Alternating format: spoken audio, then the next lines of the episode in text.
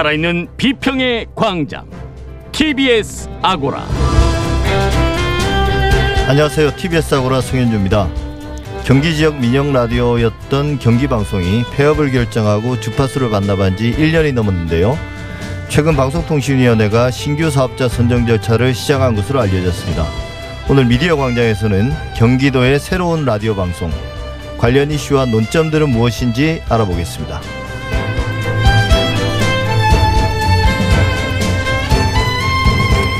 평택항에서 아르바이트를 하던 23살 청년의 죽음. 사람들마다 그 의미는 다르게 느껴지겠습니다만 우리 언론의 보도 태도는 한마디로 무관심이었던 것 같습니다. TBS 창에서 관련 보도 이야기 나눠보겠습니다. TBS 아고라 지금 시작하겠습니다.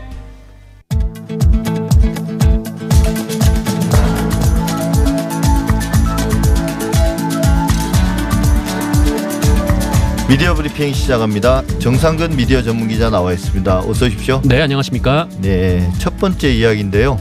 뭐 여러 논란과 문제 제기 속에서도 TBS 김어준의 뉴스 공장이 청취율 1위를 기록했어요. 네, 어, 김어준의 뉴스공장은 한국리서치가 최근 발표한 그 2021년도 2라운드 이 서울 수도권 라디오 청취율 조사에서 어, 점유 청취율 12.4%를 기록했습니다. 어, 이번에도 1위를 차지했는데요. 예. 예, 앞서 지난 1라운드 조사에서는 11.8%를 기록을 했는데 어, 청취율이 더 올라갔습니다.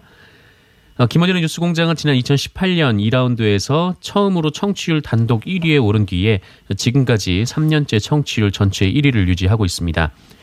어, 2위를 기록한 SBS 파워 FM의 김영철의 파워 FM과는 2.8%포인트 차이를 나타냈고요.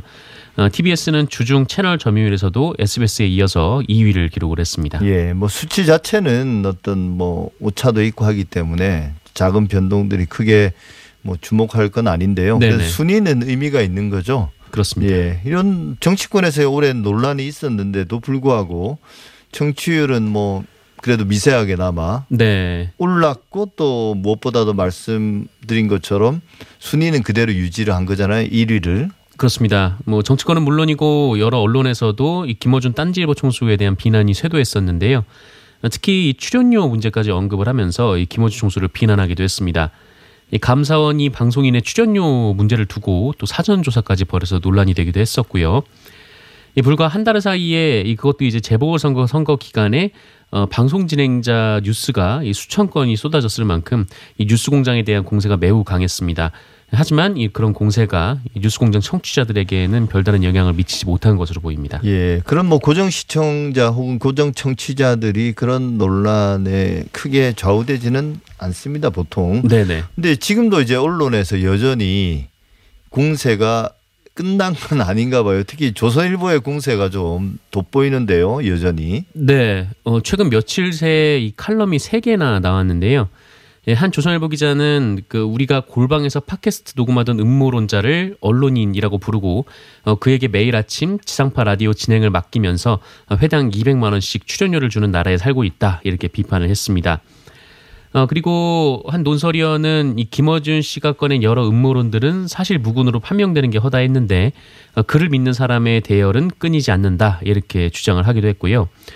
어, 그리고 조선일보의 양상원 주필도 이 민주당 의원 지지자들은 언론인을 어떤 존재로 보기에 이 김어준 씨를 진정한 언론인이라고 하는가 이렇게 비판하기도 했습니다. 예, 사실 교과서적으로 말하면 언론인은 공적 사안에 대해서 진실을 찾아내서 알리고 이를 통해서 이제 공익에 복무하는 사람들인데요. 네네. 뭐 어떤 기- 언론 기업의 직원이 되면 뭐 사원증을 받고 또 출입처로부터 출입증도 받겠지만 그걸로 스스로 언론인 이라는 게 증명되는 건 아니잖아요. 그렇습니다. 그냥 뭐 언론사 직원인 거죠. 그뭐 진실 추구와 공익에 대한 헌신 이 두 가지 기준으로 볼 때 해당 기사나 칼럼을 쓴 사람들은 스스로 김어준 씨보다 더 훌륭한 언론인이라고 자신할 수 있는지 그래서 언론인이 어떤 존재이고 어떤 역할을 해야 되는지 좀 고민하고 성찰할 필요가 있지 않나 그런 생각이 드네요. 네. 예. 다른 이야기도 좀 해보죠. 코로나19로 인해서 TV를 보는 사람들이 많아졌다네요. 네, 그렇습니다. 이 정보통신정책연구원이 이 코로나 미디어 지형을 바꾸다라는 제목의 보고서를 냈는데요. 이 코로나19로 인해 변화한 이 미디어 지형을 분석한 보고서입니다. 어, 이 보고서에서 눈에 띄는 대목이 있었는데 예, 바로 하루 평균 TV 이용 시간입니다. 이 TV를 얼마나 보느냐인데요. 어, 이 통계는 그동안 정체 감소 추세가 이어져 왔습니다만 지난해 큰 폭으로 올랐습니다.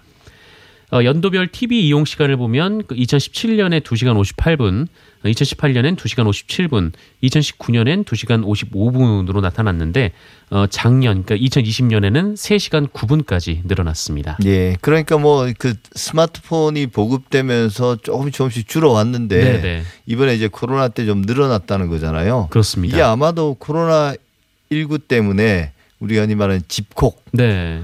이거 방콕하는 시간이 늘어서 그렇겠죠. 아무래도 영향이 뭐 상당히 있었을 것으로 보이는데요. 이 코로나19 팬데믹 이후에 이 집에 있는 시간이 많아진 것은 분명하기 때문입니다.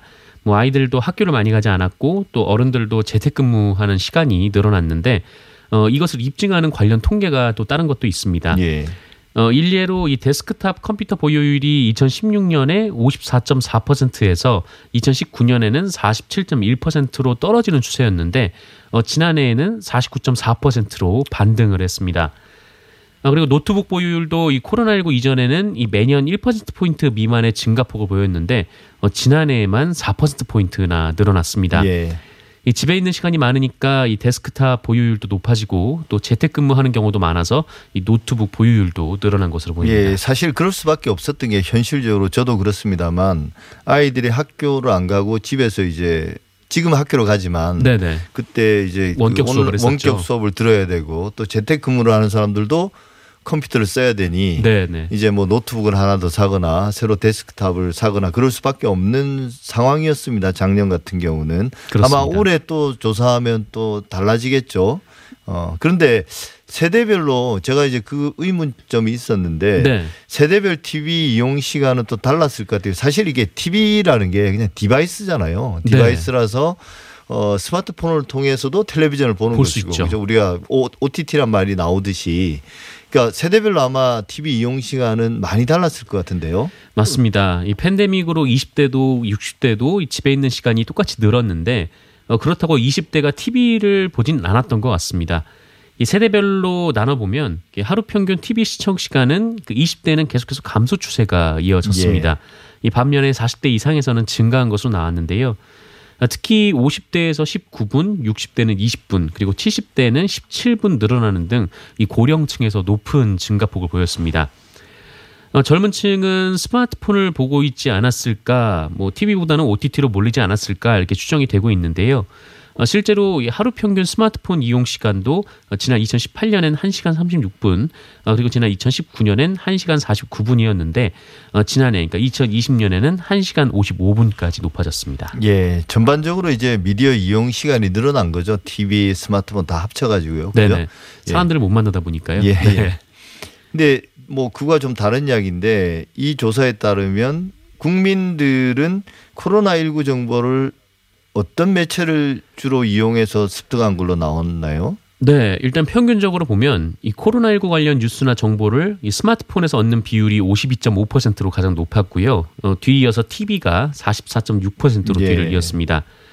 어, 그런데 이 영- 연령별로 나눠보면은 아주 극명하게 차이를 보였는데요. 이 10대 같은 경우에는 스마트폰을 이용해서 정보를 얻는 경우가 83.1% 그리고 어, TV가 14.8% 정도였거든요. 어, 그런데 반면에 이 70대 이상은 TV로 정보를 얻는 경우가 96.1%, 어, 그리고 스마트폰으로 얻는 경우가 3.2%로 이 대부분이 TV를 통해서 이 코로나19 관련 정보를 습득한 것으로 전해지고 있습니다. 예, 이게 그러니까 device 차원에서는 그렇지만 실제적으로 스마트폰에서는 주로 포털 사이트를 통해서 네네. 검색이나 혹은 뉴스를 통해서 정보를 얻었을 것이고 텔레비전을 통해서는 주로 이제 뉴스나 시사 교양 프로그램을 통해서 정보를 얻었겠죠. 네, 그렇습니다. 그러니까 그건 좀 엄격, 엄밀히 말하면 어, 디바이스만 다른 것일 뿐만 아니라 경로도 많이 다른 것 같아요. 플랫폼도 정보를 네네. 얻는 플랫폼도 달라진 것 같은데 이건 또 그동안의 미디어 이용 추세와 바- 봤을 때 그 패턴 자체는 크게 달라진 건 아닌 것 같습니다. 어, 또 다른 이야기인데요. 방송국의 그 비정규직 이야기 계속 논란이 돼 왔었는데 MBC가 보도국 작가 두 명을 복직시키라는 그런 중앙노동위원회 판정을 거부하고 이게 결국은 어, 법원으로 가는 건가요? 네, 그렇습니다. 어, 이 사건은 방송가에서 큰 관심을 모으고 있는 사건인데요. 어, 지난 10여 년간 이 MBC 뉴스투데이에서 일하다가 이 해고 통보를 받은 MBC 보도국 작가 두 명이 이 부당 해고 구제 신청을 한 사건입니다. 예. 이 방송 작가 두 명은 자신들이 하루 아침에 전화로 해고 통보를 받았다 이렇게 주장을 했는데요. 어, 이후 서울지방노동위원회는 방송 작가들이 법적 근로계약을 맺은 근로자가 아니기 때문에 부당해고가 아니다라고 봤습니다만 이 중앙노동위원회는 이들 역시 노동자라며 부당해고가 맞다 이렇게 판정을 했습니다. 예, 사실 뭐 많은 유형의 작가도 다양한 유형이 있어서 뭐 드라마 작가나 이런 분들은 어 프리랜서로 또 충분히 네네. 좋은 대우를 받고 계약을 하지만 또 이런 시사 교양 작가나 이런 분들은 뭔가 프리랜서 개념보다는 그냥 그 방송사에 소속돼서 계속 어 말씀하신 것처럼 10년 동안 같은 프로그램을 맡아서 거의 정규직과 동일한 일을 하지 않습니까? 그렇습니다. 예. 그런데 이게 그럼 MBC가 충분히 이 노동자성을 인정하고 정규직으로 받아줄 만 한데 왜 받아들이지 않은 건가요? 네, 어, 앞서 이 문제가 방송가에서 큰 관심을 받고 있다라고 말씀을 드렸었는데요. 예, MBC가 방송 작가들을 이 사내 노동자로 인정을 하게 되면 그 이 파장이 다른 방송국까지 퍼질 수밖에 없기 때문입니다. 아, 왜냐하면 이 비정규직 작가들을 취재에 활용하는 것이 이 비단 MBC만의 문제는 아니거든요. 그렇죠. 이 MBC가 중노위 판정을 받아들이면 어, 일종의 이제 다른 방송국들의 원성을 사게 된다. 뭐 이런 얘기인 거죠. 그래서 MBC는 왜 중노위 판정을 받아들이지 않았는지 뭐 공식 입장을 내진 않았습니다만 이 법원 판단을 한번 받아보겠다라는 취지로 전해지고 있습니다. 예. 어쨌든 이게 법원으로 갔으니 법원에서 뭔가 규범을 좀 확립해 줄 필요가 있고 네네. 방송사 안에서도 어 뭔가 MBC가 모범을 줄 보일 필요도 있지 않을까 그런 생각도 듭니다. 예. 지금까지 정상근 기자와 함께 했습니다. 오늘 말씀 잘 들었습니다. 고맙습니다.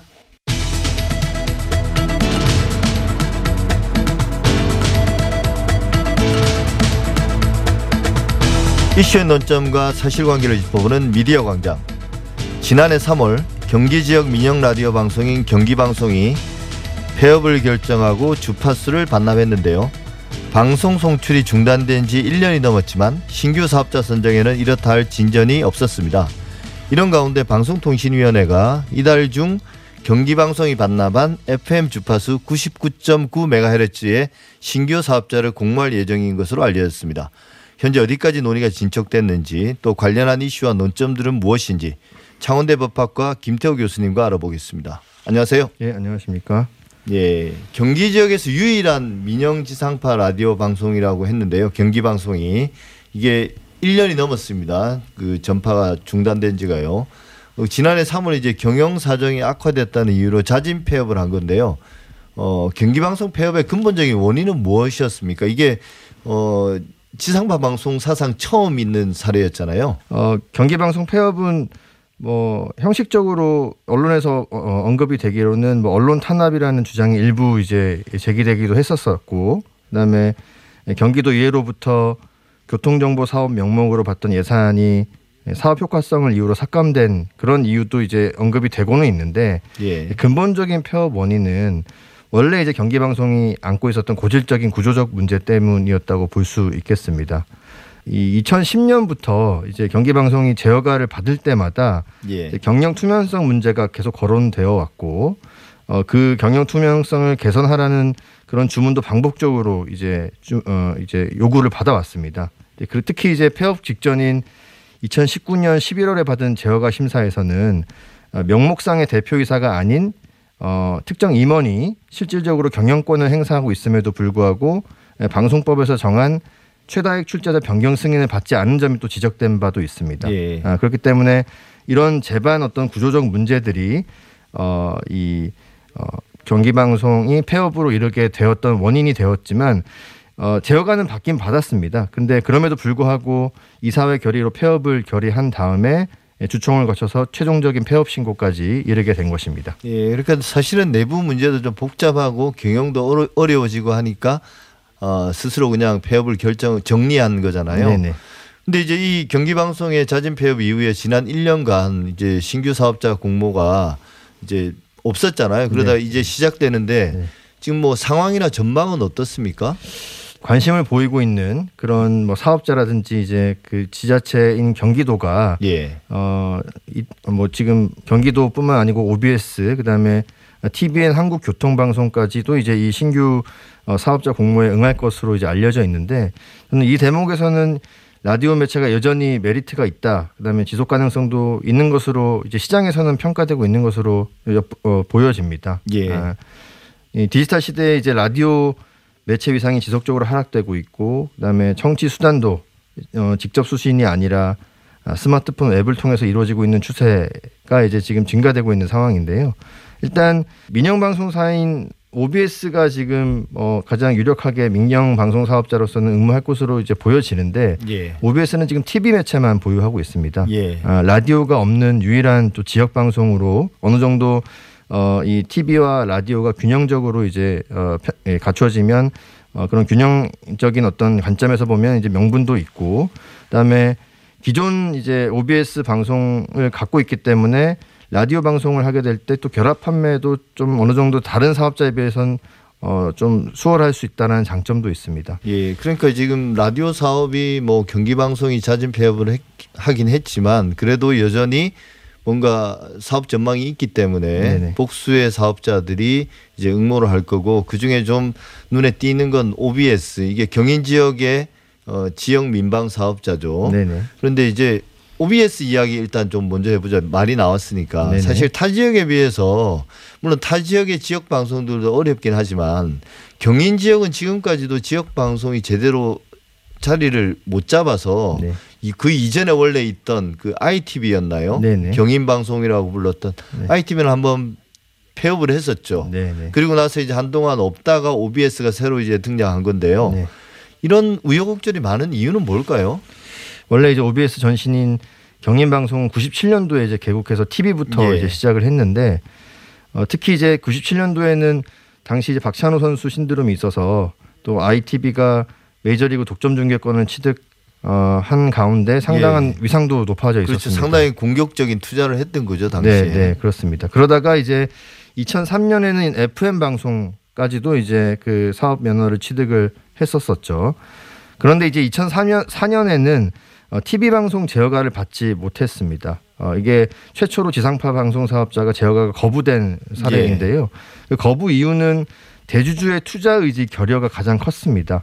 당시 이제 1대 2대 주주였던 어, 그 사업자들이 어, 둘 다 이제 그 투자할 의향이 없다라고 이제 했던 것이죠. 예. 이제 그 이후에 이제 어, 구성원들이 모여서 어, 경인 지역의 새로운 방송을 만들기 위한 노력을 어, 계속했고 특히 ITV가 무너진 원인은 대주주에 있다라고 보고 다시 이제 유사한 일이 반복되지 않기로 않길 바랬던 여러 그, 모, 그 어떤 운동들이 있었습니다. 그러다가 2006년도에 지금 현재 OBS 대주주인 영암 모자가 예. 사업권을 따냈고 2007년부터 이제 정식으로 개국은 하였습니다. 그런데 어, 개국한 지 1년 만에 이제 광고 수익이 예상치보다 이제 높, 낮게 이제 에, 수익이 예, 벌어들여져서 뭐 제작비도 축소하고 뭐 긴축 경영에 돌입하게 됩니다.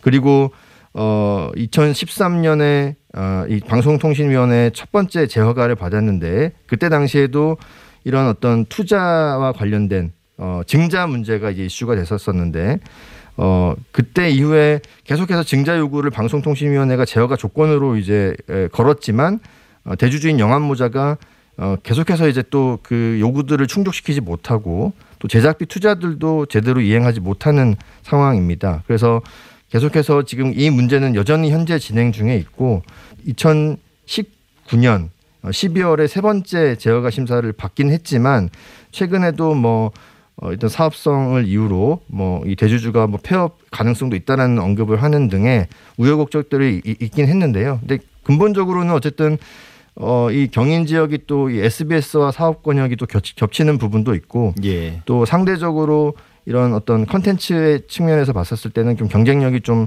어, 두드러지지 못하기 때문에 어, 이런 점, 저- 종합적으로 이제 이런 우여곡절들을 어, 일으키는 원인들로 작용했다라고 저는 생각이 됩니다. 예, 그러니까 OBS가 뭐 어떤 방송 시장 자체가 한참 확장되던 그런 네. 좋은 시절에 시작한 게 아니라 네. 사실 서서히 네네. 쇠퇴하던 지금 이제 모두 다 모든 방송 사업자들이 다 어렵 있지 않습니까? 특히 지역 민방들이. 네네. 근데 그 점에 이제 후발주자로 또 들어왔기 때- 때문에 더더욱 그러니까 사실은 예전에 ITV 가지고 있던 문제점들이 사실 반복되는 거네요. 네. 예.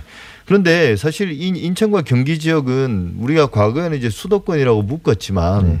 어느 정도 뭐 어떤 자립적인 경제 기반이나 이게 권역이 형성되면서 특히 이제 서울과는 좀 거리가 있는 인천이라든지 어떤 뭐 수원이라든지 이런 지역은 좀 지역성들이 상당히 있지 않습니까? 그냥 서울과 같이 묶기에는 좀 차별성이 있는데요. 네네.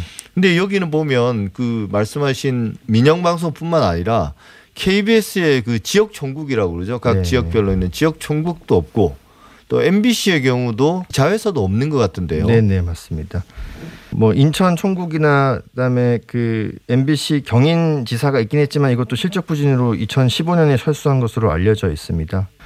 그래서 경기와 인천이 어, 서울과는 또 독립된 어떤 지방자치 단체이면서도 또 인구도 서울의 어떤 이상의 어떤 인구 수를 갖고 있는 보유하고 있는 그런 지방자치 단체이기 때문에 어, 서울과는 또 다른 현안들이 아주 많을 것으로 보입니다. 예. 네. 그래서 뭐 저 개인적으로는 사실 이런 그 수도권으로 묶여서 어, 수도권에 에, 특히 서울 중심의 어떤 컨텐츠가 제공되는 그런 지역 방송이라든지 그런 어, 방송 서비스가 아니라 어떤 뭐 수원과 인천이나 또는 뭐 다른 경기 지역들의 여러 가지 니즈들을 반영할 수 있는 그런 어떤 독자적인 어, 지상파 사업자가 좀 경쟁력을 가지면서 또 중요한 다양한 정보들을 제공할 수 있는 그런 기능을 수행해야 될 상황이라고 저는 보여집니다. 예, 그런 의미에서 이제 최근 경기도가 그 경기 방송의 주파수를 경기도형 공영 방송을 설립하겠다 그런 취지로 이제 그 조례안이 네. 어, 도의회 본회의를 통과했고요. 네. 그게 이제 뭐 사실 지금 이 서울 지역의 그 공영 방송인 TBS의 과거 모델 미디어 재단이 되기 네, 이전에 네. 그 모델을 이제 차용했다라고 뭐 이야기도 많이 있었는데요. 네. 여전히 이제 고민해야 될 문제는 많이 있지 않습니까? 무엇보다도 이제 어, 수익성이 있, 기 때문에 하겠다고는 하지만 그럼에도 불구하고 결국은 방송이 제대로 자리를 못 잡는 건 또 수익성이 생각만큼은 나지 않아서 문제이지 않습니까? 네네. 잘 아시다시피 지상파 방송의 주된 수익원은 광고입니다. 어, 뭐 경기도가 TBS 모델처럼 비영리 재단 형식으로 방송을 운영하더라도 광고 수익은 상당히 중요한 재원이라고 할 수 있죠. 그런데 어, 우리나라 지역 방송 자체가 크게 이제 인기가 없고 또 이제 광고라는 것도 사실 인기가 있어야 시너지가 있을 것입니다. 아, 그렇기 때문에 어, 이 라디오 방송 라디오 광고의 재원은 어, 결합 판매라는 제도를 통해서 이제 공적 지원을 받고 있습니다. 예. 어, 이 결합 판매 제도라는 것은 어, 방송의 공공성이나 다양성을 보장하기 위해서 이 광고 수요가 높은 KBS, MBC, SBS, TV 3사 방송 광고를 판매할 때 상대적으로 매체 영향력이 취약하고 광고주 선호도가 떨어지는 뭐 지역 방송이나 어, 종교 방송 등의 군소 방송사 광고와 결합해서 판매하는 제도입니다. 그 이제 끼워 팔기고 그렇습니다. 그런 역할을 하는 게 이제 한국 방송광고공사 우리가 줄여서 코바코라고 코바코. 부르는 데죠. 네 그리고 뭐 이 민영 media rep인 SBS 크레, 지금 뭐 이- 크리에이티브라고 옛날에 했었었는데 예. 미- SBS도 독자적인 그런 광고 판매 대행사를 이제 갖고 이원적인 체제인 예, 예. 것이죠. 네. 근데 이제 그 경기 방송이 폐업 전에 재정 현황을 살펴보면 예, 광고와 협찬 합쳐서 2019년도에 20억 이 어 그 광고 수익이었었는데 그 중에 예. 결합 판매가 17억이었습니다. 그러니까 결합 판매라는 그 광고 수입의 재원은 거의 뭐 지역 방송 사업자나 특히 이제 새롭게 출범한 경기 방송에 있어서도 상당한 중요한 재원이 될 것으로 저는 생각이 됩니다. 예. 그런데 이제 신규 방송 사업자가 뭐 어디가 선정될지는 지금은 뭐 예단할 수는 없지만 네. 경기도형 공영방송이 되든 혹은 OBS가 주파수를 받아서 이제 OBS가 라디오 방송을 시작하든지 간에 이 결합 광고 대상에서 제외되는 거 아닌가요? 결합 판매 대상에서? 결합 판매의 대상이 예, 방송통신위원회가 고시하는 그 목록에 포함이 되어 있어야 됩니다. 아, 예. 그리고 또 광고 판매 대행에 관한 법률에 보면 신규 중소방송 사업자인 경우에는 결합 판매를 요청할 수 있도록 돼 있기 때문에 뭐 이게 시기적으로 언제가 될지 는 모르겠지만 어 기존의 어떤 방송 사업자의 또 기득권들이 있고 또 파이가 딱 정해져 있기 때문에 예. 어 그런 조율 과정은 필요할 것으로 보여지고 어, 결국에는 반영이 될 수밖에 없을 것인데 결국에 이제 어느 정도 규모의 지원을 받느냐가 이제 중요한 이슈가 되겠죠. 예. 네. 최근에 연구들에 따르면 라디오 사업이 장기적으로 이제 광고가 기본적으로 줄어들기 때문에 그리고 또 한편으로는 텔레비전이나 혹은 요즘 뭐 어떤 OTT나 케이블 뭐 이런 사업자들에 비해서는 어떤 디지털화 또 혁신 속도가 느려서 그래서 장기적으로 이제 사업성이 계속 악화될 것이다.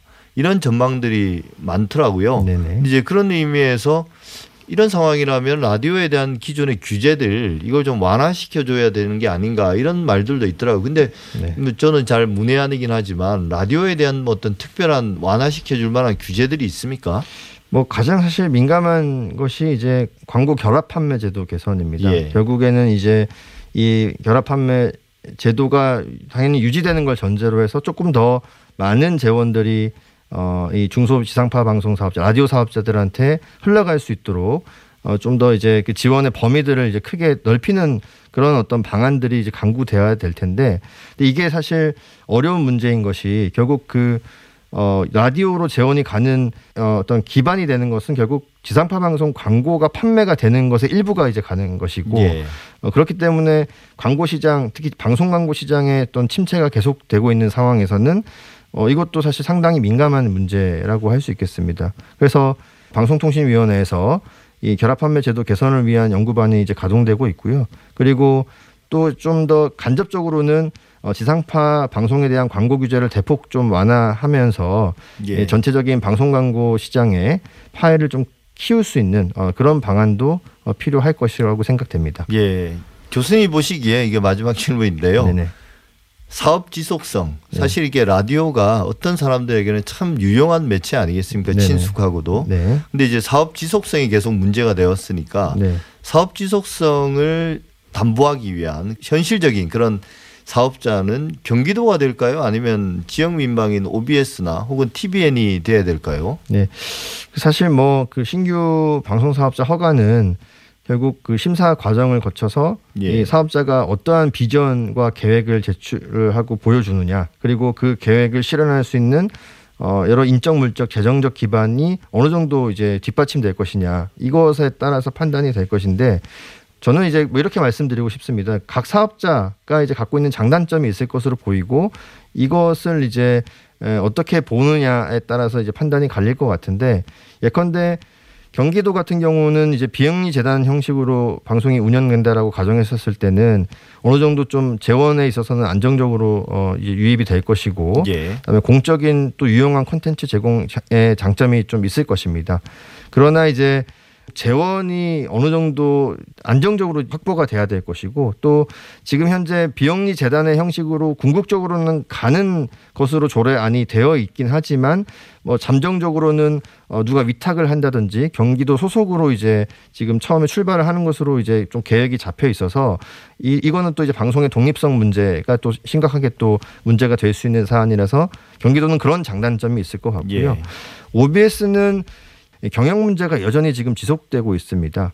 어, 뭐 경, 에, OBS가 TV 매체를 갖고 있어서 라디오가 같이 결합이 되면 또 시너지가 있긴 하겠지만 어, 여전히 지금 어, 어떤 오너 리스크도 있고 예. 어, 잡음이 끊이지 않고 있기 때문에 어, 뭐 그런 차원에서는 또 단점으로도 또 이제 기능할 수 있어서 뭐 이런 점들을 또 종합적으로 고려해야 되지 않을까라는 생각이 됩니다. 예. 방송통신위원회가 어쨌든 잘 판단하기를 바라고요. 그리고 또 어떤 판단이 내려지든 간에 좋은 라디오 방송이 하나 또 탄생하기를 그렇게 기대해 보겠습니다. 네, 지금까지 창원대 김태호 교수와 함께했습니다. 오늘 말씀 감사합니다. 예, 감사합니다.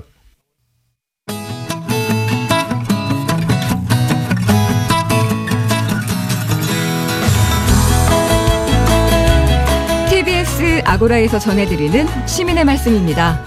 시민의 말씀은 문자나 TBS 모바일 앱을 통해 시민들께서 보내주신 의미 있는 댓글을 모아 전해드리는 시간인데요. 이번 주 소개해드릴 프로그램은 TBS에서만 들을 수 있는 프로그램, 바로 우리 동네 라디오입니다. 평일 밤 9시 44분부터 15분 동안 이웃이 이웃에게 직접 우리 동네의 소식을 라디오로 전하고 있다는 사실 알고 계셨나요? 2019년 2월부터 시작한 우리 동네 라디오는 지난 봄 개편과 함께 우리 동네 라디오 시즌 2로 새롭게 출발했습니다. 우리 이웃들의 소식, 지역, 마을, 공동체의 소식과 이야기를 시민의 눈으로 보고 시민의 목소리로 전하는 우리 동네 라디오 시즌 2. 이 프로그램은 방송통신위원회 시청자 미디어 재단의 지원을 받아 제작을 하고 있는데요. 서울과 경기 지역의 시민과 마을 미디어 활동가가 직접 제작을 하고 시민 PD, 도민 PD, 시민 작가, 도민 작가들이 참여자들과 함께 소통을 합니다.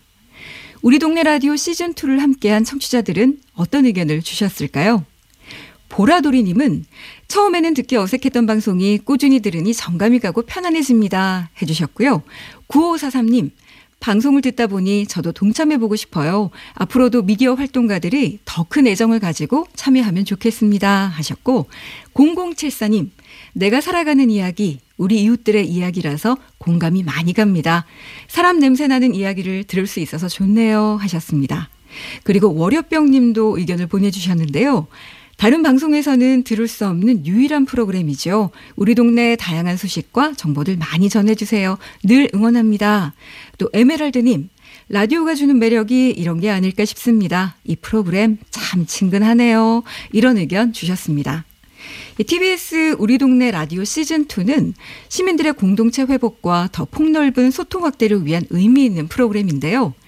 게다가 시민들이 방송사의 컨텐츠를 수동적으로 수용하는 것이 아니라 직접 제작자가 되어서 생생한 지역 소식을 전한다는 점에서 그 의미가 아주 큽니다. 하지만 아직은 여러 면에서 부족한 부분이 있는 것이 사실인데요. 여기에 대한 시민들의 의견도 있었습니다.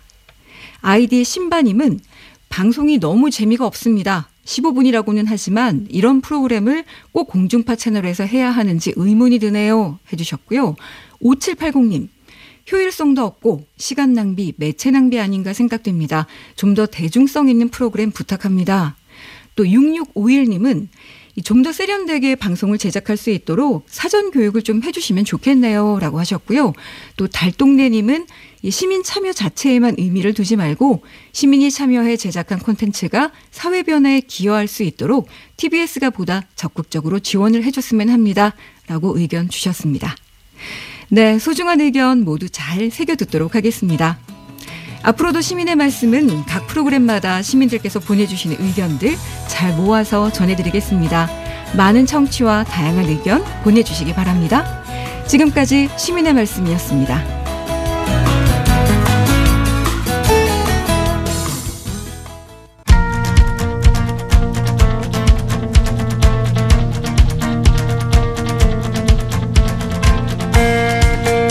시민의 방송 TBS가 지난 한 주간 주목했던 이슈를 살펴보고 우리 언론 보도의 문제점과 대안을 살펴봅니다. TBS의 창. 안타깝게도 최근 경기도 평택항에서 아르바이트를 하던 23살 대학생 이선호 씨가 불의의 사고로 숨졌습니다. 그동안 산업재해로 인한 사망이 우리 사회에 큰 이슈가 됐었고 관련법이 논란 끝에 제정되기도 했습니다만 죽음은 끊이지 않고 어느 순간 우리도 그 죽음에 대해 무덤덤해진 게 아닌지 이선호 씨의 사망 소식을 대하는 TBS와 우리 언론들의 태도는 어땠는지 짚어볼 필요가 있겠습니다. 고려대 노동문제연구소 김성희 교수와 함께 이야기 나눠보겠습니다. 어서 오십시오. 예, 안녕하세요. 예, 먼저 오늘 그 이야기를 나누는 그 안타깝게도 그 사망하신 고 이선호 씨 사고의 과정부터 한번 정리해 볼까요? 예, 그러니까 이번 사고는 평택항에서 그러니까 물류회사에서 그 하청 으로 일을 하는 그런 청년 노동자죠. 그 아르바이트로 대학생인데 예. 아버지를 따라서 아르바이트를 하러 왔다가 잔업 시간 중에 예. 아, 그 업무 과정에 있지도 않는 이제 부수적인 예. 작업을 원청 정규직의 지시로 하다가 예, 아, 300kg가 넘는 철근에 깔려서 예. 예. 죽음을 맞이했는데 그런데 아, 그 과정에서 이제 바로 처리도 안 됐고 충분한 또 사전 교육이나 이런 것도 이루어지지 않아서 이렇게 죽음의 외주화의 문제 김용균 씨 사건으로 드러났던 그런 문제를 또 반복한 것이 아니냐 하는 그리고 이런 이런 문제에 대한 사회적인 대응이 필요하다라고 해서 여러 법제도도 정비했는데도 예. 정, 전혀 개선되지 않고 이런 죽음이 반복되고 있다라는 그런 안타까운 사건이었습니다. 근데 이번 사건은 이제 말씀하신 것처럼 반복되는 것 같다라고 말씀하셨는데 이번 사건을 보면 이제 2018년 사실 우리가 이, 이런 문제에 대해서 관심을 가지게 된 게 중남 태안 화력 발전소에서 김용균 씨가 사망했지 않습니까? 예, 예. 이게 되게 비슷하다고 그러네요. 예, 그렇습니다. 그저 억울한 청년의 죽음이라는 점도 안타깝고요. 예. 또 한편으로 이, 이 문제가 발생한 그 구조적인 문제들이 동일하다 이건데요. 예. 김영균 씨도 그 태안 화력 중부 화력의 그 외주 하청 업체의 예. 소속이었습니다. 전혀 이제 그 업무에 대해서 숙달되지 않는 그런 예. 업무를 야간에 안전 규칙을 지키지 않고 혼자서 작업을 예. 하다가 이루어졌는데 예, 이선호 씨 사망 사건도 동일하게 청년 안타까운 청년의 죽음이라는 예. 거고요. 외주 그 인력이었습니다. 그래서 예. 비정규직이죠. 간접 고용 비정규직이라고 표현하는 그래서 원청의 지시에 따르는데 충분한 안전 조치는 갖춰주지 못하는 그런 문제들이 이제 반복해서 일어나는 예, 예. 죽음의 외주화의 구조 구조적인 문제점들이 동일하게 나타났었다 라는 것이고요. 어, 이런 외주화 구조 속에서 안전 규칙이나 최소한의 안전 교육도 이루어지지 않은 점도 동일하게 예. 반복됐다라고 볼 수 있습니다. 예, 사실 뭐 저도 여기 전문가가 아니니까 위험한 일을 외주 주는 게 좀 그 도덕적으로 올바르지 않다. 예. 그런 생각을 막연하게 했지만 사실 일 자체가 위험한 게 뭐가 어쩔 수 없는 거 아닌가라는 생각도 들었는데 사실 그 한 인터뷰를 보니까 그런 말이 있더라고요. 원래 이제 정규직들은 그 업무를 오랫동안 해온 사람들이고 노동자들이 예. 그렇기 때문에 각종 위험 요인들을 뭐 매뉴얼화 하지 않더라도 이렇게 노하우를 그다음에 이제 업무 관련된 여러 가지 도제 관계식 그런 어떤 교육을 통해서 전달되는 그런 것들이 있는데 외주를 주게 되면 그런 게 단절이 돼서 더 위험해진다 이런 말씀들을 하시더라고요. 예, 예. 그렇습니다. 그뭐 어, 안전을 지키기 위해서는 이제 교육도 이루어져야 되고 장비도 갖춰져야 예. 되고 그다음에 이제 개인이 책임하는 그 뭐 그 구조적인 설비도 이제 중요하죠. 또 한편으로 이제 이 위험한 작업에는 예. 아, 2인 작업이라든지 신호수가 있어야 된다든지 예. 이런 문제들이 지켜지지 않을 수 있는 예. 비용 절감을 위해서 하기 때문에 어, 하청에서 이제 뭐 물량을 기준으로 해서 도급으로 예, 일을 넘겨주거나 이럴 때 제대로 된 그 안전한 장비를 갖추지도 못하고 그다음에 적정 인원도 지키지 못하는 예. 안전 기준을 지키지 못하는 것이죠. 그와 함께 이제 아, 부당한 업무 지시나 이런 것에 대해서 대항력이 없는 그렇죠. 하청업체들이 이렇게 위험에 노출되는 상황이 반복적으로 나타나게 예, 될수 있죠. 위험한 일을 위험한 위험한 시간대에 시켜도 어쩔 수 없이 따를 예, 수밖에 위험한 일을 위험하지 않게 최소한의 장치를 갖춰야 되는데 예. 그것이 전혀 지켜지지 않는 구조가 이 위험의 외주화 구조라고 할 수 있겠죠. 예.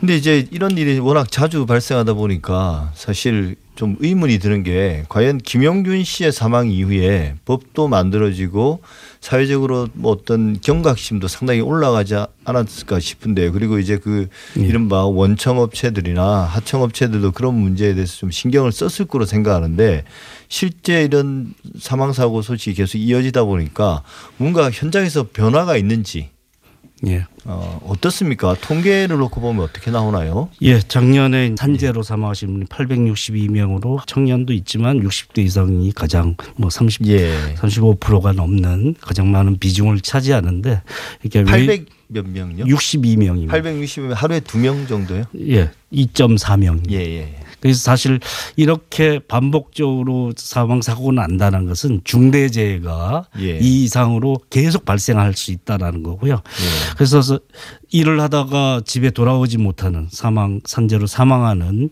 그런 것을 운에 기대야 되는 예. 구조에 가깝다라고 할 정도로 심각한 문제죠.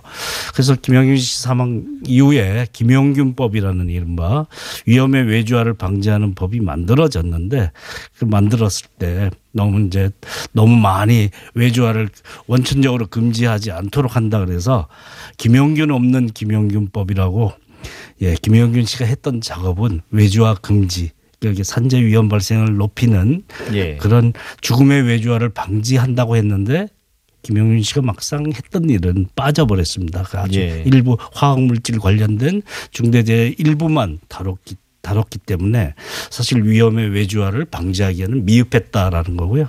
이번에 이제 또 이런 사고가 김용윤 씨 이후에 이전에도 이후에도 계속 반복적으로 나타났죠. 그래서 어, 중대재해기업처벌법이라는 것을 제정을 했습니다. 근데 이제 내년에 시행되긴 아, 하는데요. 아직 시행 그러니까 유예를 둔 거네요. 예, 예. 그런 이제 문제는 50인 미만 기업에서 이게 외주화를 받는 외주 업체들은 대부분 열악한 50인 예. 미만 중소기업일 가능성이 높죠. 예. 그 업- 업무 전체를 총괄하지 않는 하청받아서 일을 하기 때문에 생기는 문제가 이제 중요한데 중대재해기업처벌법에서 50인 미만 기업은 또 3년을 유예를 해놨습니다. 예. 그래서 내년이 아니라 내년부터 3년 뒤에 시행돼서 어, 88% 정도가 50인 미만 기업에서 발생하고 통계를 안 내지만 외주화된 기업들이 대부분을 차지할 가능성이 높은데 그 경우에는 또 미뤄져 있기 때문에 내용상에도 문제가 좀 있지만 이런 50인 미만 과연 비용 절감 요인 때문에 아, 산재로 중 사망 사고까지 이르게 되는 일이 반복 반복되고 빈번하게 생기는 것을 계속 방치해야 되느냐에 대해서 어떤 사회적 기준을 아직까지 충분히 마련하지 못하고 있다 이렇게 예. 볼수 있겠죠. 그러니까 이제 국민들의 관심이 뜨거울 때는 뭐 법이 제정되고 그게 금방 문제를 해결할 것처럼 이야기되지만 예. 입법 과정에서 많은 어떤 압력들이 들어가고 예. 어그 과정에서 이제 이 법의 법안의 원안들이 많이 훼손돼서 예. 그 결과로 지금 나온 게 아까 말 방금 말씀하신 것처럼 50인 미만 사업장은 뭐 3년 유예. 예. 이제 실제 이제 관심이 좀 사그라들면 그 의미를 잘 이해를 못 하잖아요. 아니 예. 그 중대재해처벌법이 생겼는데 왜 이런 일이 벌어지는 거지? 그 되게 의아해 하는데 현실은 사실은 예. 그다지 변한 게 없는 거죠. 예. 내년에 시행되기 때문에 이제 그 효과에 대해서는 아직은 모르지만 대부분 위험의 외주화 예. 때문에 발생하는 선제 사망 사고에 대해서는 앞으로 4년을 기다려야 예. 아, 어느 정도 효과가 있는지 여부를 간신히 확인하는데요. 다 이제 관심은 사그라들게 되고 예. 그래- 그래서 미흡한 점이 있더라도 또 새로운 사망 사고가 빈번하게 발생할 때 또 우리가 주목하게 예. 될 가능성이 높죠. 예, 그러니까 언론들도 이제 처음에는 그런 게 문제다라고 하지만 또 시간이 좀 지나면 아 중소기업은 어렵고 현장에서 어떤 그런 뭐 사업을 그만두라는 이야기냐 이런 어떤 또 불평 불만들과 그런 것들을 대변해주는 목소리들이 예. 언론을 통해서 표출되고 어 예. 그렇기 때문에 이제 입법하는 그 의원들도 어 결국은 좀 예. 뭔가 굴복하거나 뭐 이런 경우가 계속 반복되는 것 같아요. 특히나 이제 이번 같은 경우는 어 이선호 씨의 죽음 같은 경우는 과거에 비해서 오히려 우리가 예. 무덤덤해진 건지 정말 예. 언론부터가 별로 관심을 안 둔 것 같아요. 예, 예. 그래서 뭐 그렇습니다. 한겨레나 KBS 이걸 이제 제2의 김영균 참사로 규정하고 뭐 보도하긴 했지만 예. 전반적으로는 보도량은 절대적으로 적고 또 생각보다 주목도 못 받은 것 같습니다. 음, 예, 예. 심각한 사회적 문제로 제기됐다가 제도를 만들었으니까 좀 지켜보자라는 모습인데 사실은 후진국적 산재 사망 사고죠. 끼고 예. 떨어지고 어, 이런 치이고 이런 죽음은 사실은 굉장히 안타까운 죽음이지 않습니까? 예. 그리고 이게 이 세계 12 경제대국에서 벌어져서는 안 될 후진국적 양상인데 이것을 계속 반복적으로 발생할 수 있는 메커니즘을 충분히 해결하지 못한다라는 것을 그냥 인정하고 가는 것이 아니냐.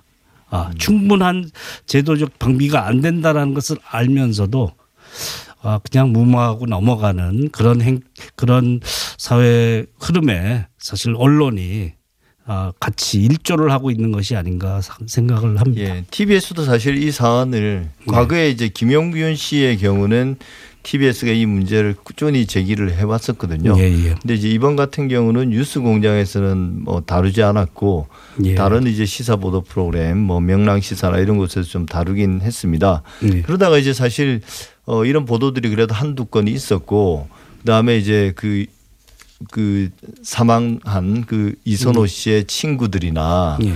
또 이제 친지들이 뭐 기자회견을 하고 국민청원 같은 걸 넣으면서 보도가 좀 늘어났습니다. 그리고 언론사들도 좀 스스로 반성하는 그런 기사들을 내긴 했습니다. 예. 뭐 그렇다더라도 사실 뭐 근본적인 문제보다는 그냥 안타깝다 이런 예. 감정적인 차원의 기사들이 많더라고요. 예, 예. 어, 근데 제가 이제 궁금한 거는 이 문제를 그러면 어떻게 해결해야 되는 겁니까?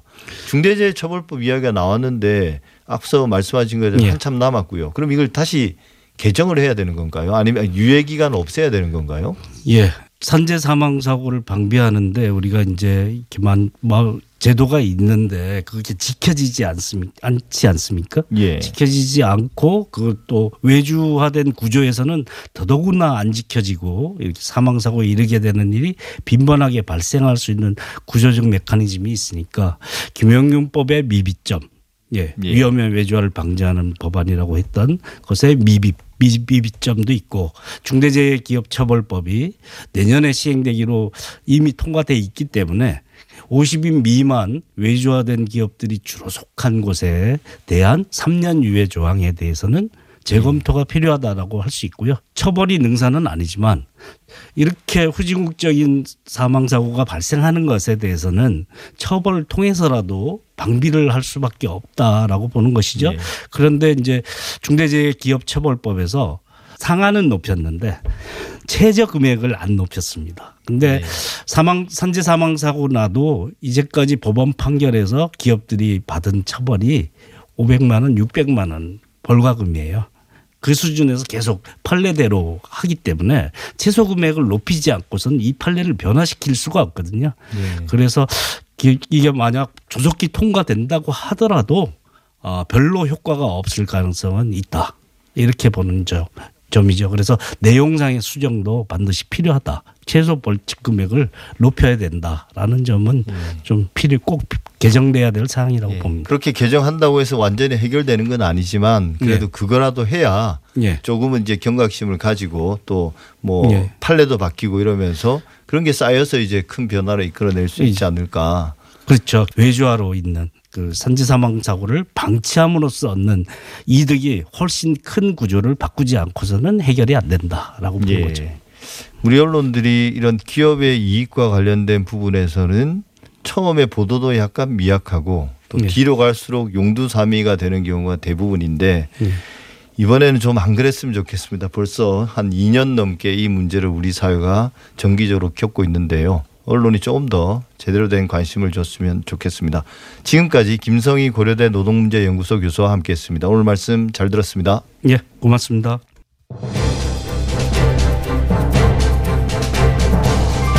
TBS 아우라 오늘 준비한 내용은 여기까지입니다. 저는 다음 주에도 일요일 아침에 다시 찾아뵙겠습니다. 감사합니다.